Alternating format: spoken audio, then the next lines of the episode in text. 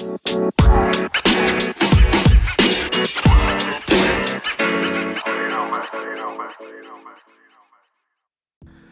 what is up, everybody? Listening to another episode of Who's Alex? Maybe we'll talk about this, or maybe we'll talk about that. Who knows? And who out there is an entrepreneur? Who out there wants to be their own boss? Well, I'm here to tell you entrepreneurism is freaking tough. And entrepreneurism is really glorified today it may go away in the next three to four to five to six years, uh, however many years there it will be. But let's focus on the now and let's focus on why entrepreneurism is great. But also the negative things about it. It's great to be an entrepreneur. It's great to have that goal to be your own boss you know, not to have anyone breathing down your neck, and to just do do anything you want. But that path, people, that path is so difficult. It's fun to start. It's fun to imagine it and to visualize it. But it's but the journey it's it is something wild. You will have ups and you will have many downs. But you can't give up. The definition, or my definition, of being an entrepreneur is always finding a way. You must find a way. For my pre- previous episode, Empowerment, I discussed three things that really can help uh, everlasting self motivation and help you reach that entrepreneurism goal. Can you do it? One will it work? Two, and three, is it worth it? Is it worth your time to get to that goal of yours? And I'm here to say, I believe in you. I support you.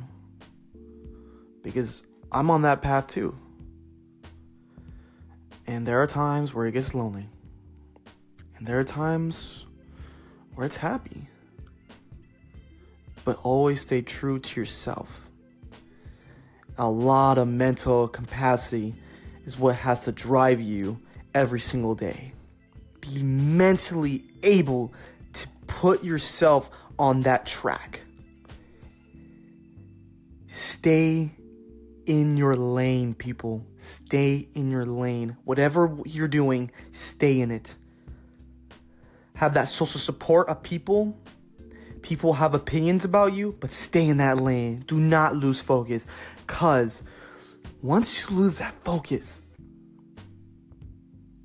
in about three weeks, three months, three years, I don't know how how how many times or how long, but as soon as you lose that focus, the future self will be saying to yourself, I can't believe I lost the vision.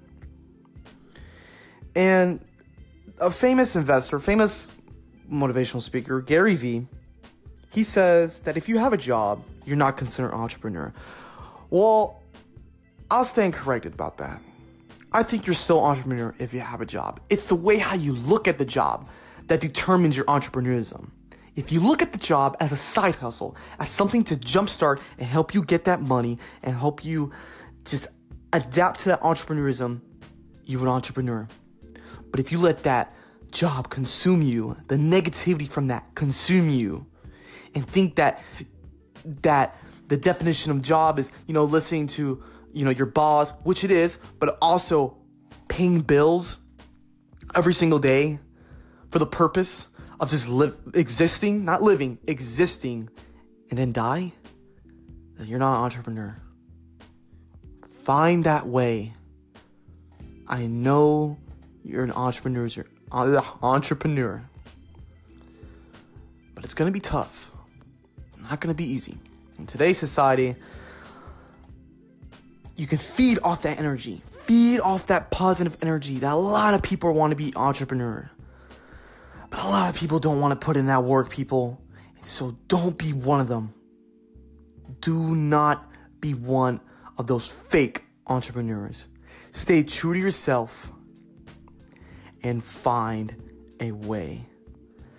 Thank you guys so much for listening to another episode of Who's Alex. You can find me on IG at Who's Alex. Find me on Twitter as well, Who's Alex. Subscribe to my YouTube channel as well, Who's Alex. You can also add me on Snapchat. It is different. It's not Who's Alex. It is Alex underscore R 1997. But I cannot advise y'all enough. If you're an entrepreneur, please find your way. Y'all have a great rest of your day, and I'll see you guys in the next episode.